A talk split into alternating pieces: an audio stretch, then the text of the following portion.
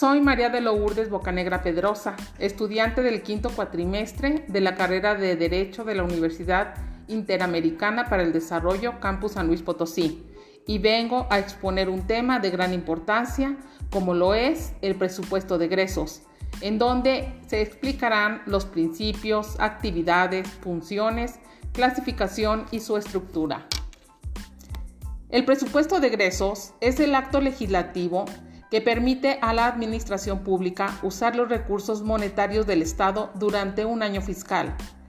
La propia Ley de Presupuesto, Contabilidad y Gasto Público Federal lo define el presupuesto de egresos de la Federación, y este será el que contenga el decreto que apruebe la Cámara de Diputados a iniciativa del Ejecutivo para expresar durante el periodo del año a partir del primero de enero las actividades, las obras, los servicios públicos previstos en los programas a cargo de las entidades que el propio presupuesto señale.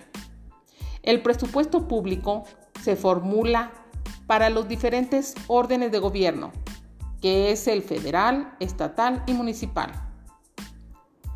El Estado debe realizar diversos gastos a efectos de cumplir con sus objetivos y fines, los cuales lleva a cabo con la autorización del Poder Legislativo a través de la Cámara de Diputados, a la que corresponde de manera exclusiva la discusión y aprobación anual del presupuesto de egresos. El presupuesto de egresos es el documento que contra las partidas con las que el gobierno podrá gastar para satisfacer las necesidades colectivas, pero también es un instrumento que orienta la actividad económica del país. En virtud del que presu- de, el presupuesto de egresos es producto de la recaudación de los impuestos y, por tanto, es dinero aportado por los gobernados. Su uso debe ser el correcto, es decir, debe ser utilizado para satisfacer las necesidades primarias del país. Por tal razón, la fiscalización es el gasto de los recursos en un aspecto muy importante en los estados modernos. En algunos países europeos, cuando se habla del presupuesto, se refieren tanto al ingreso como a los egresos. En México, cuando hablamos de presupuesto, nos estamos refiriendo a los egresos. Así suele hablarse del presupuesto de egresos. El artículo ciento veintiséis constitucional nos habla que no podrá hacerse pago alguno que no esté comprendido en el presupuesto o determinado por la ley. Vamos a hablar de las características del presupuesto. El presupuesto es un acto legislativo que compete en exclusiva de la Cámara de Diputados, según lo señalado en, artic- en el artículo setenta y cuatro, fracción cuarta, de la Constitución Política de los Estados Unidos Mexicanos. Según lo establecido en el artículo siete de la Ley de Planeación, el Ejecutivo Federal hará llegar a la Cámara de Diputados la iniciativa de ley de ingresos y el proyecto de presupuesto de egresos de la Federación a más tardar el ocho del mes de septiembre, debido, debiendo comparecer el secretario del despacho correspondiente a dar cuenta de estos y su vinculación con el Plan Nacional de Desarrollo y sus programas. La Cámara de Diputados deberá aprobar el presupuesto de egresos de la Federación a más tardar el quince del mes de, sep- de noviembre. Se debe autorizar a la Administración Pública para que ésta utilice los recursos pecuniarios que se recauden, es decir, la Administración solo podrá erogar las cantidades que le hayan autorizado, mediante el presupuesto y con apego estricto a la ley. Está limitado el tiempo, pues es un año fiscal, es decir, del primero de enero al treinta y uno de diciembre, según el artículo diecisiete de la Ley Federal de Presupuesto y Responsabilidad Hacendaria. En torno a la naturaleza jurídica del presupuesto, no existe unanimidad en la doctrina, y en torno a esta hay fundamentos, fundamentalmente dos posturas. Primera, desde un punto de vista eminentemente formal y orgánico, El presupuesto de egresos es un acto legislativo, puesto que sigue el procedimiento usual de cualquier ley. La crítica más seria a esta postura insiste en señalar que el presupuesto no es una ley, porque en su elaboración solo interviene una de las dos cámaras, que es la Cámara de Diputados.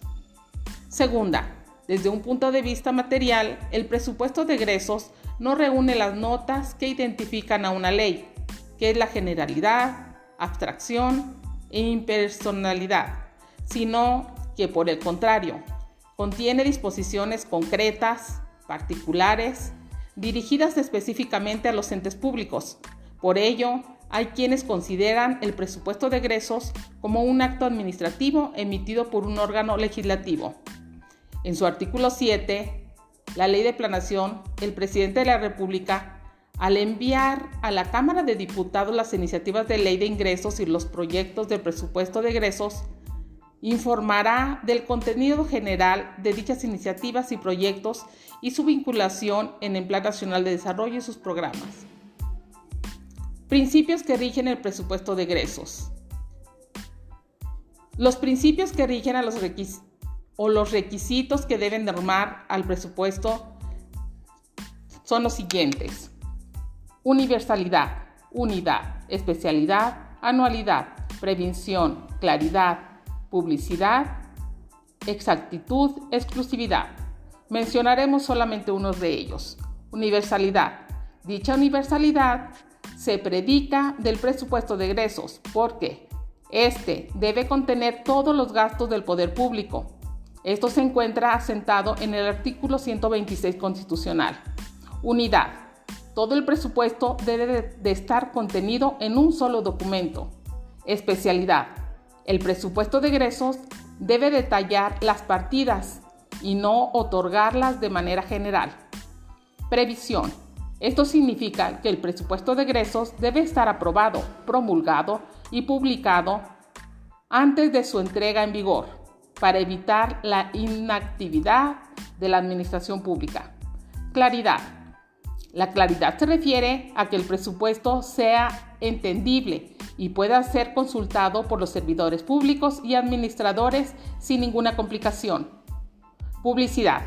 El presupuesto habrá de publicarse en el Diario Oficial de la Federación para que surta los efectos correspondientes. Exactitud. Atañe que a las cantidades previstas corres- correspondan a lo que es el poder público necesitará para aplicar con sus atribuciones. Procedimiento para la elaboración y aprobación. La elaboración del presupuesto de egresos implica una serie de estudios, cálculos, discusiones y procedimientos complejos. Una vez que el Estado ha fijado sus prioridades de gasto, deberá cubrir los siguientes pasos para la elaboración y aprobación del presupuesto. El quince de marzo de cada año, la Secretaría de Hacienda y Crédito Público indicará a las dependencias y entidades involucradas los lineamientos para la elaboración de los programas por incluirse en el propuesto de elaboración. En cada dependencia y entidad habrá una unidad encargada de programar. El quince de junio, la propia Secretaría de Hacienda y Crédito Público señalará las políticas a seguir en los anteproyectos del presupuesto.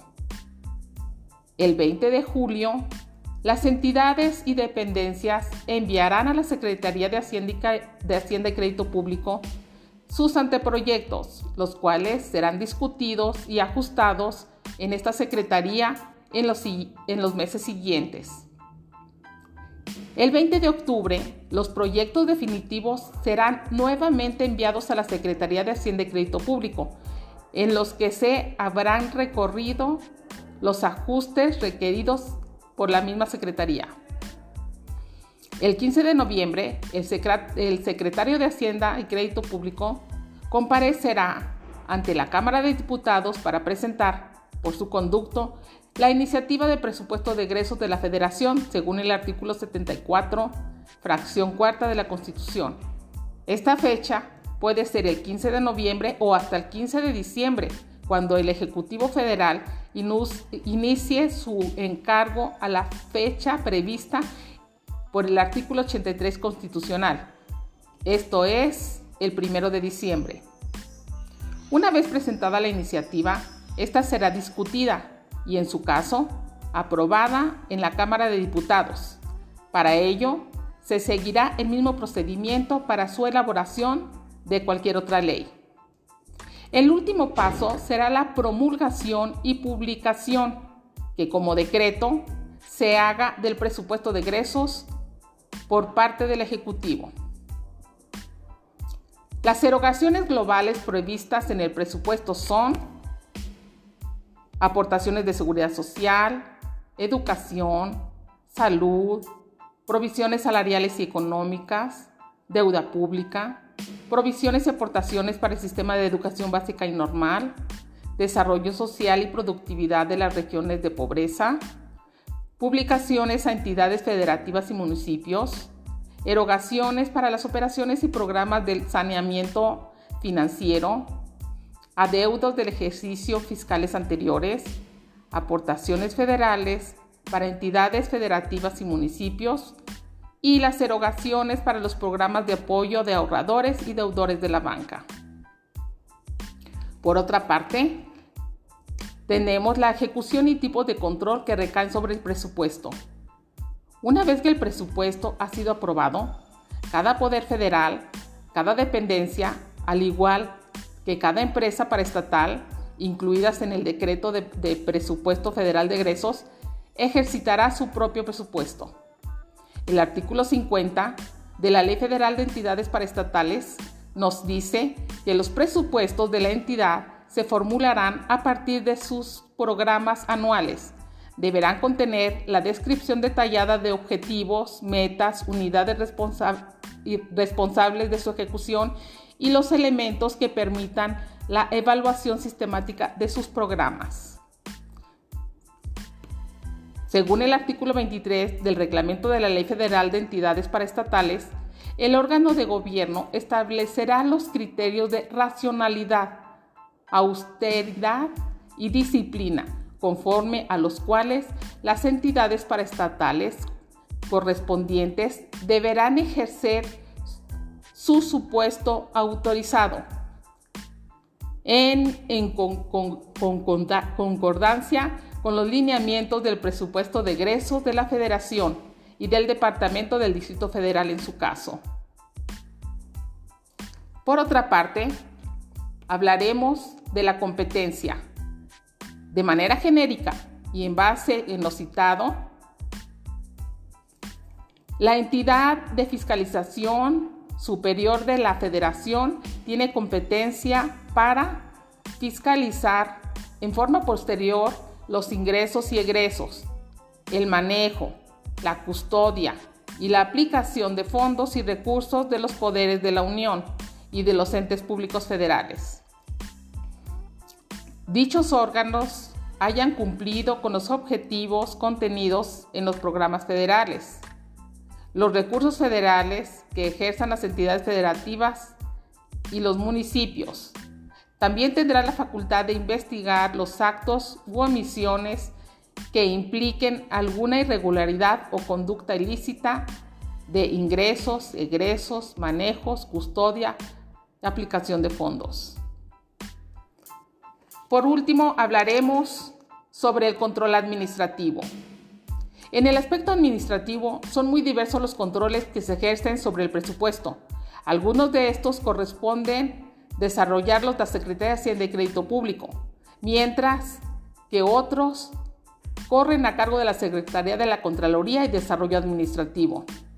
En un primer momento, el control administrativo del presupuesto se efectúa mediante órganos internos de la propia administración pública, conocidos con el nombre de Contralorías Internas. Son estas Contralorías las encargadas de evaluar, contabilizar y controlar las erogaciones presupuestales de cada una de las dependencias administrativas. Dichas contralorías Están coordinadas por la Secretaría de Hacienda y Crédito Público y en las mismas tienen también injerencia la Secretaría de la Contraloría y Desarrollo Administrativo, en los términos que le autoriza la Ley Orgánica a la Administración Pública Federal. Con relación al llamado sector paraestatal, corresponde a las secretarías o departamentos que encabeza del sector intervenir en el control del presupuesto.